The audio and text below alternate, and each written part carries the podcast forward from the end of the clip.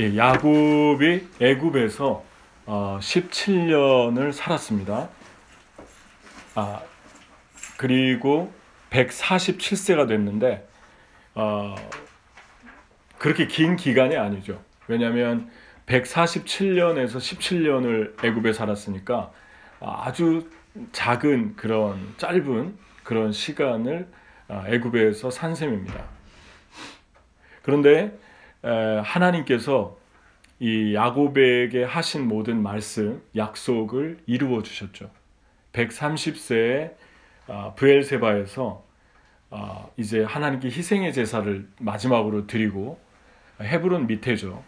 헤브론에서 출발해서 브엘세바에서 드리고 그리고 브엘세바에서 아, 쭉 내려와 가지고 이제 애굽으로 어, 가는 길목이었는데 그 희생 제사를 드렸을 때 창세기 46장에 하나님이 밤에 이상 중에 환상을 보여줬는데 그러면서 말씀을 아, 이렇게 하셨습니다.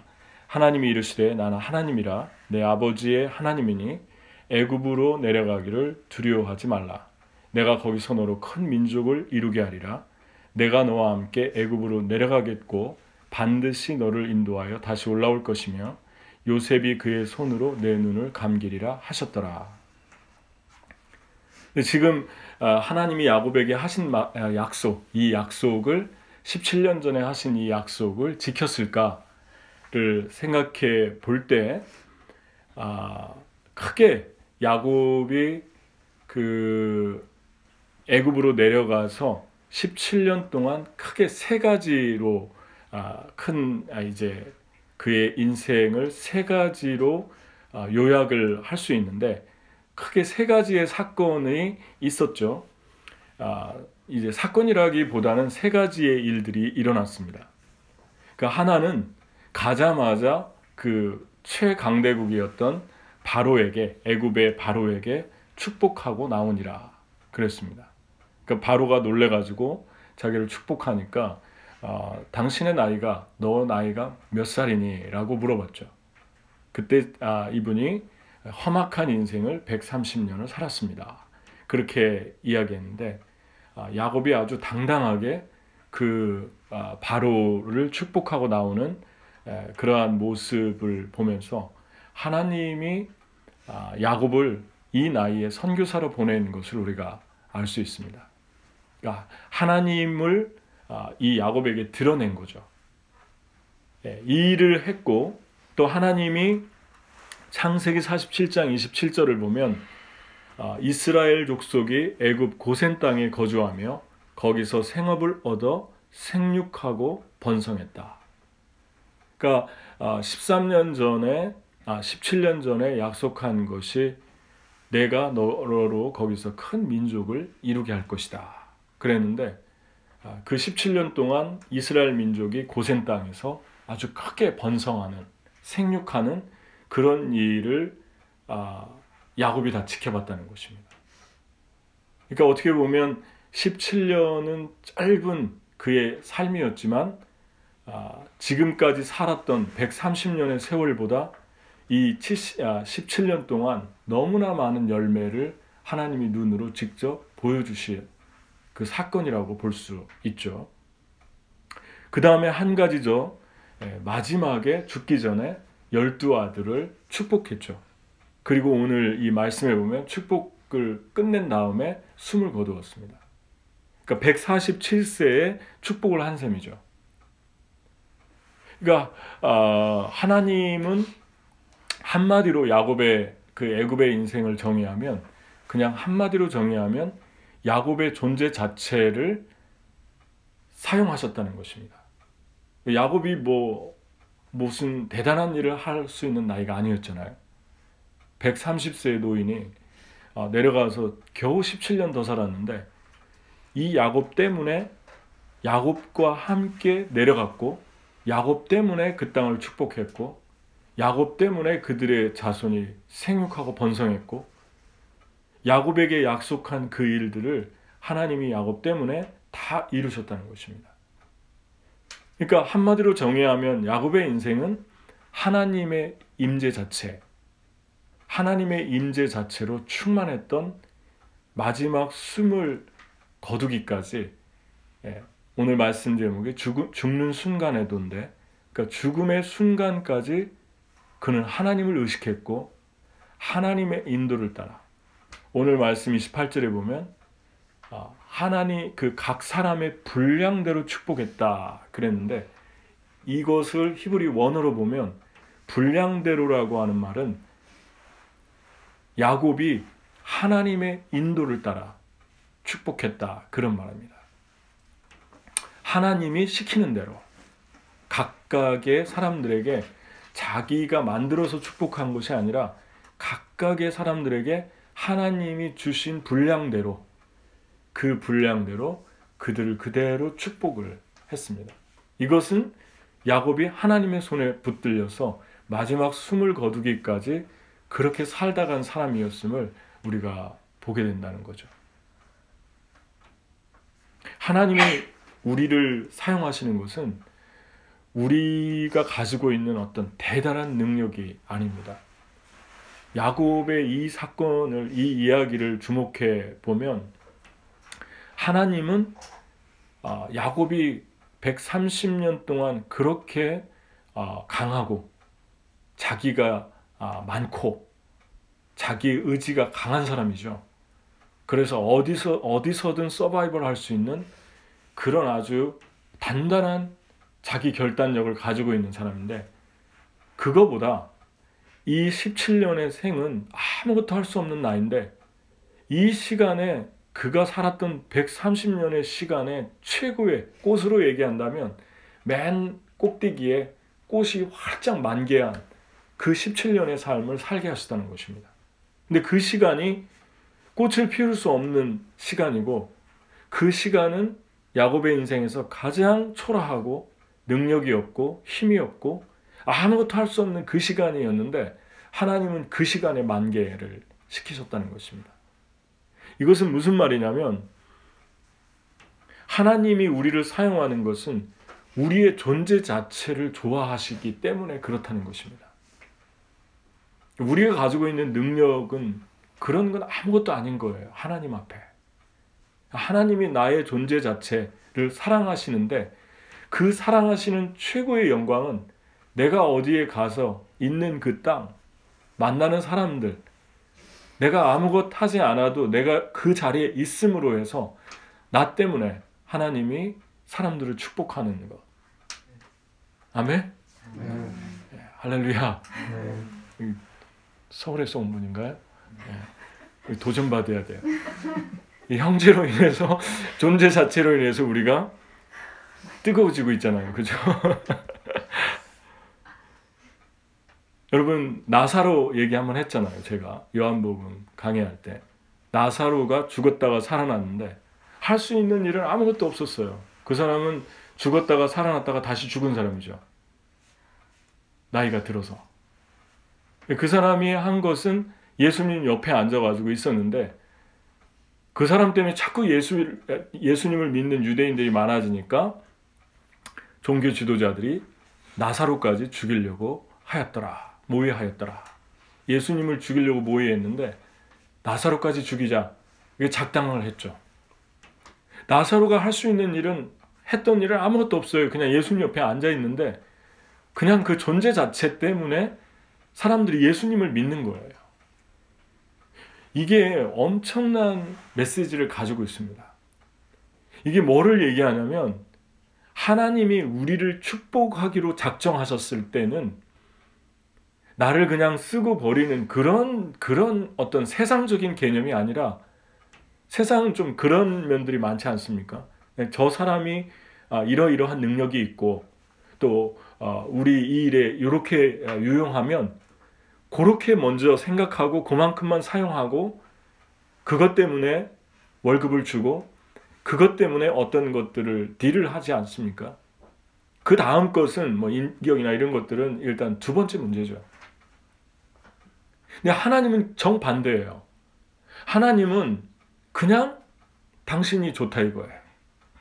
나는 네가 좋아서 너와 함께 있고 싶고 네가 이 자리에 이, 있는 것그 자체만으로도 나는 기쁘고 내 기쁨을 나는 축복으로 표현한다. 그것이 하나님의 성품이라는 것입니다. 아멘. 네. 그러니까 우리도 사람을 볼 때 그렇게 보는가? 한 사람 한 사람을 볼 때 그 사람이 있음으로 해서 좋고 그 사람 때문에 기쁨이 있고 그럴 때 우리가 어떤 사람의 관계가 여러분 그냥 피상적으로 끝날 수가 없는 거죠. 조금 있다가 그냥 피상적으로 추상적으로 좀 관계하다가 그냥 휙 돌아설 수 있는 그런 관계가 아니죠. 그런 하나님의 성품을 우리가 품고 산다면 그렇게 사람을 대했는데 돌아설 때 얼마나 많은 눈물이 있을 것이며 얼마나 많은 마음의 아픔이 있을 것이며 그러니까 쉽게 정리가 안 되는 거예요. 하나님의 성품을 닮아간다는 것은 못 잊는 거예요. 여러분 요셉이 성경에 보, 보시겠지만 여러분은 요셉을 보면서 어떤 걸 느낍니까? 저는 요셉을 볼 때마다 아주 이성적인 사람인 것 같아요. 그리고 아주 합리적이고 지혜로운 사람. 아마 솔로몬하고 필족할 만한 한 사람을 고르라 하면 저는 요셉인 것 같아요. 하나님이 너무 많이 축복한 사람. 그런 이성적인 사람이 동생을 만났을 때 얼마나 우- 울어 우- 우- 눈물을 흘립니까? 무엇을 말합니까? 하나님의 성품을 잃지 않고 그렇게 각박한 자기밖에 없는 하나님 믿는 사람 자기밖에 없는 그 세상에 살면서도 그 내면에 흐르고 있는 깊은 정과 사랑이 그 요셉 안에서 보이잖아요. 그것이 하나님의 성품이라는 것입니다. 아멘. 여러분 뒤에도 나오지만 50장인가요? 나오지만 야곱이 죽었을 때 요셉이 또 울었어요. 왜 울었냐면 야곱이 죽어서 울기도 했지만 죽고 났는데 형제들이 뭐라고 그랬냐면 그렇게 얘기를 했는데 갑자기 야곱이 죽자마자 우리를 용서해 달라고. 우리를 살려 달라고. 요셉이 이미 다 용서해 줬는데 이미 다 없던 걸로 해 줬는데 꽃가마지까지 보내가지고 다 먹여 살리고 있는데 아버지가 죽음, 죽, 죽고 나니까 그동안 아버지 때문에 봐줬는데 다시 복수하면 어떻게 하나. 요셉이 또 들어가서 울었어요. 그 말을 듣고. 그러면서 또 얘기하잖아요. 당신들을 먼저 보내는 건 하나님이고 사람들을 구원하기 위해서 하나님이 나를 이곳에 보내셨다. 너- 너희들이 판 것, 당신들이 나를 판 것이 아닙니다. 그러면서 눈물을 흘려요. 얼마나 답답하고 얼마나 그 형들의 모습이 안타까우면 눈물을 흘렸겠습니까? 이게 예수님의 눈물이죠. 예수님의 눈물. 우리가 자꾸 딴소리 하면 한 번 주님이 사랑해 주시고 용서하시고 구원해 주셨는데 어, 나 버리시면 어떡하나? 나, 나 버리시면 안 돼요? 그러니까 예수님이 우는 거예요. 나사로가 죽었을 때 예수님 나사로를 보고 운 것이 아니라 마르다와 마리아가 우는 것을 보고 우셨어요. 나사로 때문에 여러분 나사로 금방 살릴 건데 왜 울어요? 나사로 금방 살릴 텐데 왜 울어요? 마리아와 마르다가 운 눈물하고 예수님이 운 눈물은 너무 큰 차이가 있어요. 예수님 왜 울었겠습니까? 그 limitation. 그 정도밖에 생각할 수 없는 그 한계를 보면서 그들의 눈물을 보면서 애처로운 거예요. 나사로가 죽어서 다시 못 살까봐 우는 믿음 없음에서 오는 그 두려움의 눈물. 그걸 보면서 예수님이 오늘도 우는 거. 요셉의 눈물하고 비슷합니다. 여러분, 여러분과 저 저를 주님이 생각할 때 그냥 존재 자체만으로도 기뻐하신다. 그것을 여러분이 꼭 붙드셔야 됩니다. 아멘.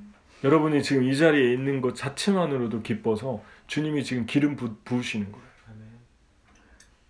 할렐루야. 저만 있어서 기름 붓는 게 아니라 제가 여기서 말씀을 전해서 기름 붓는 게 아니라 여러분이 없으면 기름 부음이 오다가 좀 이렇게 조금씩 분산되는 거예요. 어? 여기 여러분이 있기 때문에 하나님이 기뻐하시는 거예요. 여러분이 없으면 여기서 뭐 제가 어떻게 말씀을 또 전하겠습니까? 그런데 또 저도 포함이 되죠. 제가 여기 있는 것으로 기뻐하신 하나님. 여러분 한 분 한 분 있는 것으로 기뻐하신 하나님. 이 말을 저는 너무 좋아하는데 내가 너와 함께 애굽으로 내려가겠고 내가 너에게 돈을 주겠다. 내가 너에게 집을 주겠다. 이런 말씀을 한마디도 안 했어요. 야곱에게 무슨 말을 했냐면 가장 위대한 말, 가장 가장 최고의 말씀을 하신 거예요. 하늘과 땅의 주인이 그 하나님 만들어 놓은 바다에 깊은 담수를 퍼가지고 팔아먹는 사람들. 그거 하나만으로도 이 세상의 불을 다 합쳐도 하나님의 불을 따라올 수가 없는데 이 세상의 공기, 이 세상의 땅, 어떤 사람이 하나님하고 비교한 물질적으로 비교해서 어떤 사람이 불을 가지고 하나님께 견주겠습니까? 그 부요하신 하나님이 그 하나님이 내가 너와 함께 애굽으로 내려가겠다. 그러면은 그러면은 다 끝난 거예요. 이 컨펌이 있으면 끝난 거예요. 모든 게 다 더 물어볼 것도 없고 하나님 그럼 이건 어떻게 해주실래요? 이건 어떻게? 그래서 예수님이 답답해서 그렇게 말씀하잖아요. 그런 거 염려하지 말아라. 내가 내가 원하는 그 땅에 있고 네가 내가 원하는 일을 하고 네가 원하는 그 존재 자체 나는 너의 존재를 원하는데 너의 존재 자체가 내가 원하는 그 시간에 right time에 right place에 있는다면 나는 그것으로 너와 함께 있고 영원히 너 존재 때문에 너와 함께 동행할 것이다. 그 말 속에 뭐가 들어 있는 것입니까? 뭐든지 원하는 거, 먹는 거, 마시는 거, 모든 거 내가 다 줄 것이다. 우리가 붙들어야 될 것은 나의 존재 자체를 향한 아버지의 사랑. 그게 야곱을 향한 하나님의 사랑인 것입니다. 만약에 야곱이 여기에 20대에 갔다면, 30대에 갔다면 아마 자기가 또 드러날 수도 있을 것 같아요. 근데 지금은 드러날 거 봤자 아무것도 없어요. 외모가 있겠습니까?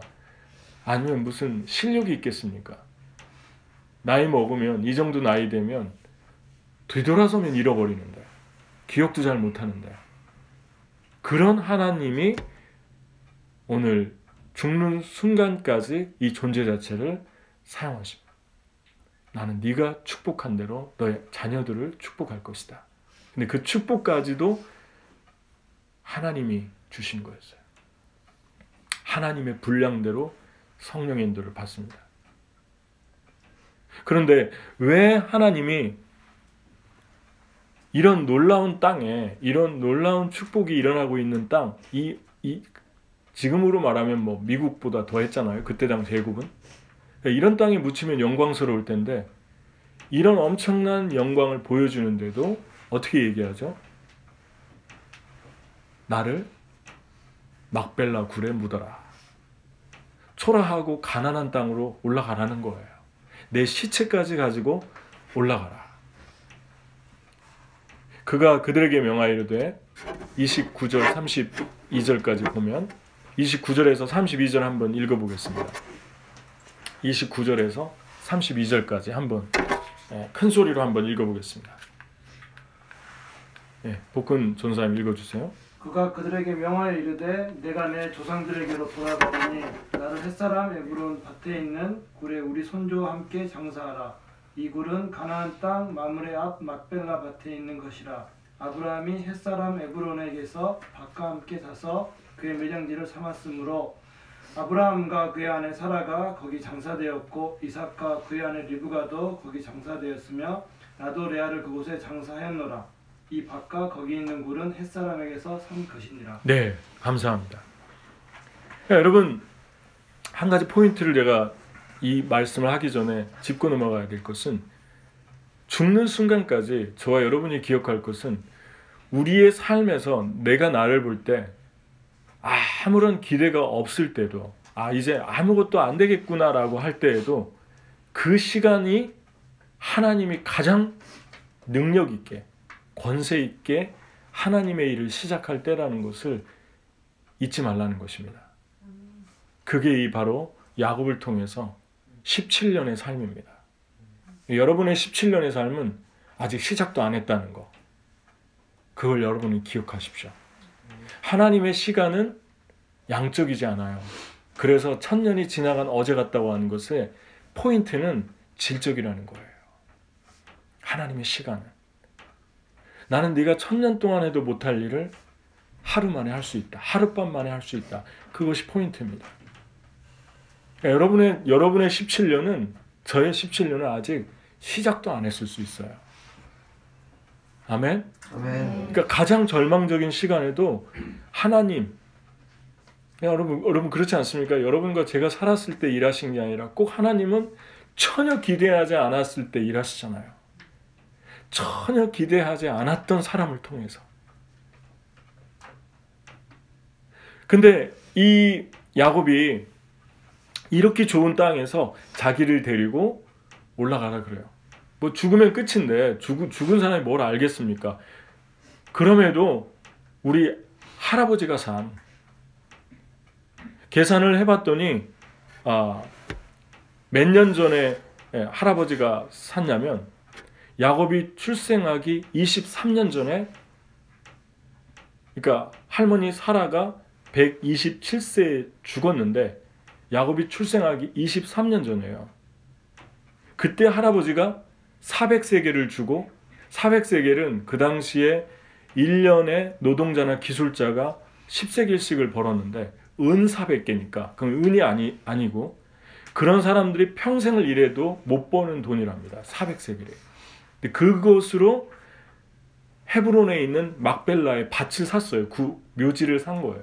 사람들이 아브라함의 하나님은 잘 모르지만 이 사람은 특별한 사람이고 하나님 동행하는 사람이고 소돔과 고무라에 롯이 잡혀갔을 때 그 많은 소돔과 고무라의 적들이 동맹해가지고 싸웠는데도 이긴 사람이라고 그 모든 현장을 보았기 때문에 아브라함에게 그냥 가져가라고 그랬어요. 당신 특별한 사람입니다.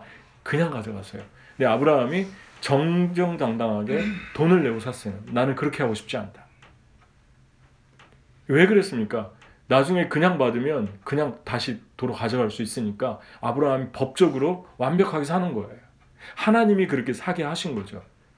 언제요? 야곱이 출생하기 23년 전부터. 그러니까 170년이 된 거예요. 야곱이 죽는 순간까지 계산해 보면. 147세에 죽었으니까. 170년 전에 하나님은 야곱의 요람, 요람 아시죠? 요다, 요람에서 무덤까지 아이의 바구니 이렇게 흔드는 요람. 그 요람에서 무덤까지 완벽하게 하나님이 다 계획하고 있잖아요. 그러니까 야곱은 태어나면 태어나기 전부터 하나님이 야곱의 인생에 대해서 모든 마스터 플랜이 blueprint가 다 그냥 청사진이 다 이미 확정돼 있는 거예요. 그리고 하나님은 그것을 야곱을 죽는 순간까지 그것을 이루도록 야곱을 통해서 모든 걸 다 이루고 마쳤어요. 그런 하나님이라고 얘기합니다. 근데 왜 막벨라 굴인가? 야곱이 얘기하잖아요. 거기 아브라함이 묻혔다. 내 할아버지. 그 다음에 할머니가 묻혔다. 사라. 이상 내 아버지가 묻혔고 내 어머니 리브가가 묻혔고 레아도 거기에 장사했다. 이거는 단순히 한 족속이 한 그 가문이 땅 좋은데 얻어가지고 명당짜리 써라 이런 의미가 아니에요. 히브리서에 읽어보면 아브라함, 사라, 이삭, 야곱, 리브가, 레아를 뭐라고 히브리서에 표현했습니까? 그들은 믿음으로 믿음으로 더 나은 본향을 사모했다. 그렇게 이 사람들을 정의하고 있습니다. 히브리서 11장 15절 16절을 한번 찾아보겠습니다.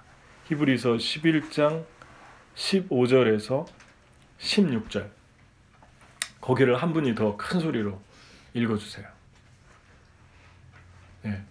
히브리서 11장 15절에서 16절.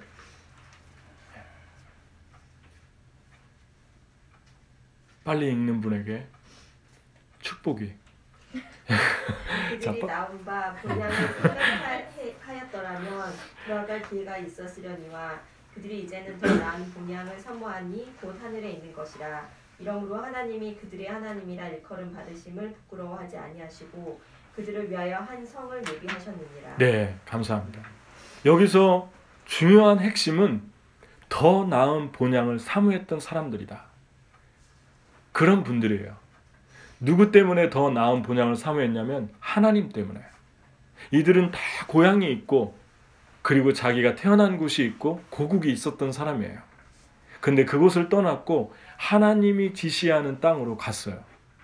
그리고 마지막 순간까지 하나님 약속한 것을 다 보지도 못했는데 그것이 오는 것을 보고 환영하며 죽어갔더라. 그렇게 히브리서에 얘기하고 있어요. 아직 다 이루어지지 않은 일들도 이루어질 줄 믿고 환영하면서 박수치면서 눈으로 보는 것처럼 믿음으로 죽었다는 것입니다. 그러니까 야곱이 지금 여기에 올라가는 올라가라고 내 시체까지 가지고 올라가라고 한 것은 창세기 조금 전에 읽은 46장 4절 17년 전에 브엘세바에서 한 약속이 잘 들어보세요. 4절 제가 다시 읽겠습니다. 내가 너와 함께 애굽으로 내려가겠고 반드시 너를 인도하여 다시 올라올 것이며. 그러니까 내려간다고만 하지 않고 너를 인도해서 올라올 것이다 그러는데 올라오는 건 무엇을 얘기합니까? 죽어서 올라오잖아요. 죽어서 올라오는 것까지 하나님이 살아서 올라오는 것처럼 표현했어요. 나는 네가 죽어도 나는 너를 산자처럼 데리고 오겠다는 거예요. 사람들이 볼 때 너를 죽었다고 하는데 내 눈으로 볼 때 너는 살아있다. 그것이 하나님의 약속이었습니다. 여러분과 저는 죽는 그 순간, 육신의 생명이 마지막까지 주님의 일을 하다가 주님만 사랑하다가 죽는 그 순간이 시작이에요. 나는 너를 데리고 올라오겠다. 단순히 가나안으로 올라오는 것뿐만 아니라 올라가겠다는 거예요. 나는 너를 데리고 천국으로 가겠다. 그때가 진짜 시작인 거죠. 그러니까 무슨 말씀입니까? 죽을 때까지 야곱은 하나님께 순종하고 있잖아요. 막벨라굴에 묻으라고 한 것은 그냥 자기 기분이 아니라 내 조상들 거기다 묻혔으니까 거기 묻어달라고 한 것이 아니라 하나님이 거기로 올라가라고 했으니까 하나님이 죽어서 올라가라고 했으니까 나를 꼭 거기다 묻어라. 마지막 순간까지 임종을 이렇게 하고 죽었잖아요. 이렇게 맞이하는 사람이 얼마나 큰 축복을 받은 사람입니까? 마지막 순간까지 하나님밖에 몰랐던 사람, 하나님께 붙들렸던 사람, 죽을 때까지 순종했습니다. 성령의 인도 따라 살았어요. 여러분, 프랑스의 철학자 장 폴 사르트르가 있는데 1905년에서 1980년까지 살았는데 20세기를 대표하는 지성 중에 지성이고 철학자입니다. 근데 그 사람이 실존주의 철학자였는데 많은 문학 유명한 작품을 남겼죠. 그런데 기독교에 대해서 매우 비판적이었어요. 그래서 이 사람의 가르침의 골자는 사람은 선한데 종교적으로 가르침이나 그리고 어떤 회개나 그리고 어떤 음 여러 가지 그 필요한 말씀들이 필요가 없다. 인간은 선하다. 그러니까 그런 거 하지 말라고 그렇게 해서 이 사람이 살았을 때 셀 수 없는 사람 젊은이들이 교회를 떠났다고 그래요. 이 사람 때문에, 이 사람 작품 때문에. 그런데 이 사람이 죽을 때 어떻게 죽었냐면 폐수종이라고 하는 병에 걸려서 죽었는데 프랑스 의사가 대철학자이기 때문에 이 사람을 모신 것을 되게 자부감 있게 여기고 자랑스럽게 자기 병원에 모셔서 도와주려고 하는데 너무 이 사람이 두려운 나머지 죽음에 대한 공포 때문에 그 의사들에게 물건을 집어던지고 입에 담을 수 없는 욕을 하고 그러면서 발악을 했다고 그래요. 임종 때까지. 그래가지고 병원 측이 이 사실을 감추기 위해서 면회 오는 거를 사람들을 제한을 시켰다고 합니다. 이 사람의 레피테이션과 어떤 프랑스의 앞으로의 아, 나라의 일을 위해서 행패를 부리고 죽어 죽어가면서 아, 그랬다고 합니다. 그런데 이것을 본 한 지방 신문 기자가 뭐라고 얘기를 했냐면 심판의 하나님을 만날 사실이 사르트르를 공포로 몰아넣어 그로 죽음을 그토록 거부하게 했다. 그런 말을 남겼습니다. 여러분 계몽주의 철학자인 볼테를 잘 알죠. 1694년에서 1778년. 이 사람이 기독교가 생겨 생겨나기까지 수백 년이 걸렸는데 이 사람이 50년 안에 기독교를 다 파괴 없애버려서 내가 그거를 증명하겠다 그런 말을 했습니다. 100년 안에 성경은 다 없어질 것이다. 자기가 그렇게 하겠다 하고 호언장담을 했는데 이 사람이 죽을 때 에, 의사 트로킴이 아, 뭐라고 얘기를 했냐면 정말 볼테르는 죽을 때 절망적으로 부르짖었다 그렇게 얘기했답니다. 그리고 의사한테 내 생명을 6개월 연장시켜 준다면 내, 이- 내 모든 가진 소유의 재산의 절반을 당신에게 주겠다.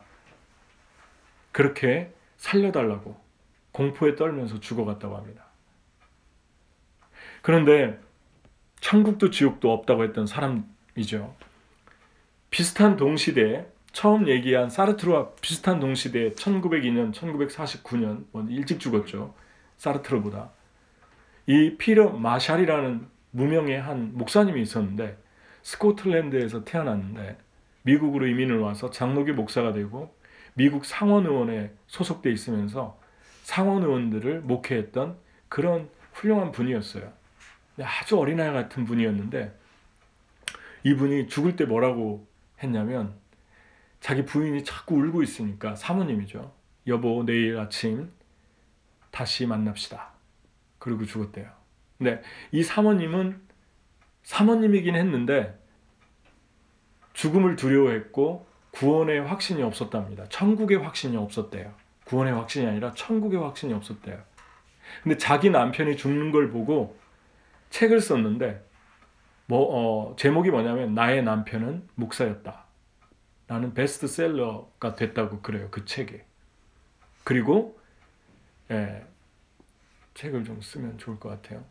어, 그리고 나의 남편은 목사였다. 그리고 그리고 구원의 확신을 가졌다고 그래요. 남편의 죽는 모습을 보고 메시지 성경을 쓰고 영원한 족적으로 남긴 누구죠? 유진 피터슨. 그분은 목사님들의 목사라고 했던 훌륭한 분인데 그분이 마지막 죽을 때 뭐라고 했는지 아십니까? 마지막 죽기 죽으면서 마지막 말 Let's go. Together, let's go. Let's go. 그렇게 얘기했다고 해요. 같이 가자. 죽기 직전에 한 말이 go였어요. 같이 가자. 여러분 하나님을 믿는 사람들 저와 여러분은 죽는 순간까지 하나님께 붙들리고 죽는 순간까지 하나님이 요람에서 무덤까지 우리의 삶을 다 준비해 놨는데 우리에게 선물처럼 다 예비해 놨는데 우리가 하나님만 따라간다면 특별히 브엘세바에서 한밤중에 희생을 드리면서 주님 어떻게 할까요? 라고 물어봤던 야곱처럼 인생의 기로에서 우리는 어려운 순간마다 하나님께 물어볼 수 있는 말씀이 있고 예배가 있지 않습니까? 하나님께 희생을 드렸다. 예배 드리면서 하나님께 물어봤더니 하나님 약속하셨고 그 약속을 다 이루기까지 요셉이 죽고 나서도 요셉을 데리고 가나안까지 가시는 그 하나님. 그 하나님의 그 놀라운 은혜를 우리가 보게 되는데 죽는 순간까지도 순종하고 충성할 것인가? 그리고 여러분은 죽는 순간까지도 하나님이 여러분을 위해 준비해 놓은 걸 믿는가? 그리고 여러분이 당황될 때 예배를 통해서 그분의 음성을 듣고 있는가? 여러분이 죽는 순간까지 주님을 믿으시기를 축복합니다. 그리고 주님만을 순종하십시오. 같이 기도하겠습니다. 아, 이 시간에 우리 기도할 때